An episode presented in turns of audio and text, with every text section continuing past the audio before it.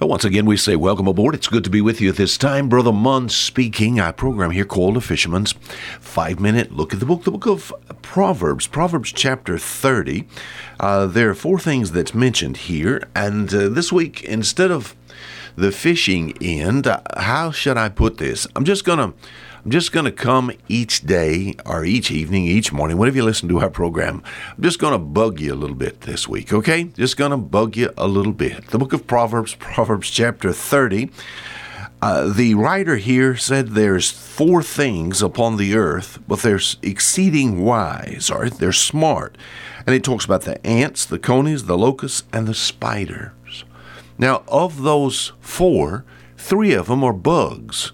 Now, I have I have gone to school, and I did take zoology, and I was uh, required by my teacher to say insect versus bug but I'm old enough today to say what I want to say. I'm old enough today, if I want to say bug versus insect, I certainly can do that, but I want you to know that I do. I am educated in some ways above my intelligence, if you understand what I'm talking about.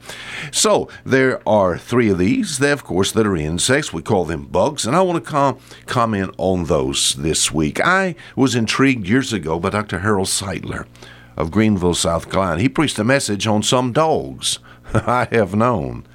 And then uh, Dr. J. Howard Smith, uh, I believe he was from Fort Smith, Arkansas. He had a message one time on some birds I have known.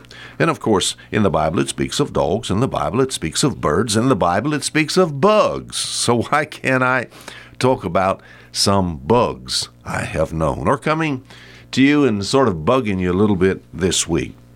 Before we get into these three, let me for just a couple of days get a couple of these ahead of time.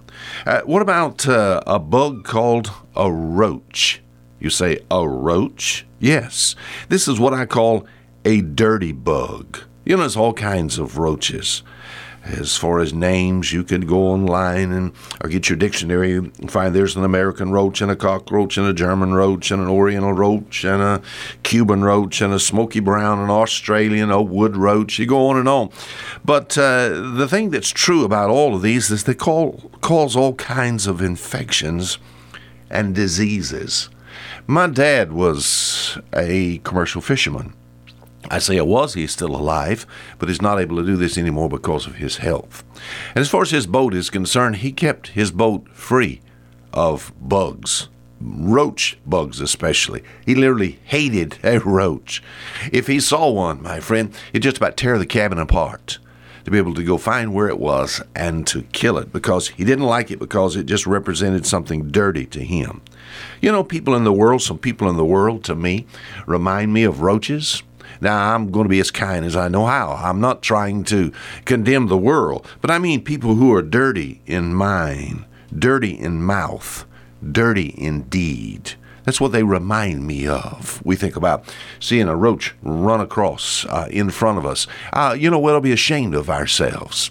You know, as far as especially the country I live in, in America, we're supposed to be a moral country. And yet, somehow, our country has been filled with those who are dirty, once again, dirty in mind, and mouth, and in deed. And the only thing that you can do if you got an infestation of roaches is to have them exterminated.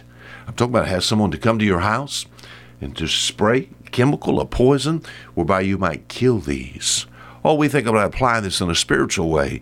Oh, I guess just spraying some spray around the world is not going to help us at all as far as help for the dirty mind. Only a mixture of the Word of God spread often can possibly help. And God is so powerful, He could even take a roach type person and change them into somebody who would honor and glorify the Lord Jesus Christ. He did that for me. There was a time my mouth was filthy. Being a commercial fisherman, I just related to something like that. That's not just something that is true of all uh, those in the commercial fishing industry because those are my special friends and those are people we try to reach with the gospel. But I tell you, uh, I was just filthy and dirty, and I'm glad to be clean today. And I'm glad the Lord did that through a mixture of the Word of God, and in that was presented to me Christ, the Savior who died for me. This week now, Brother Munn is just coming every time, each day, just coming to bug you. Until tomorrow, Fisher Munn saying goodbye.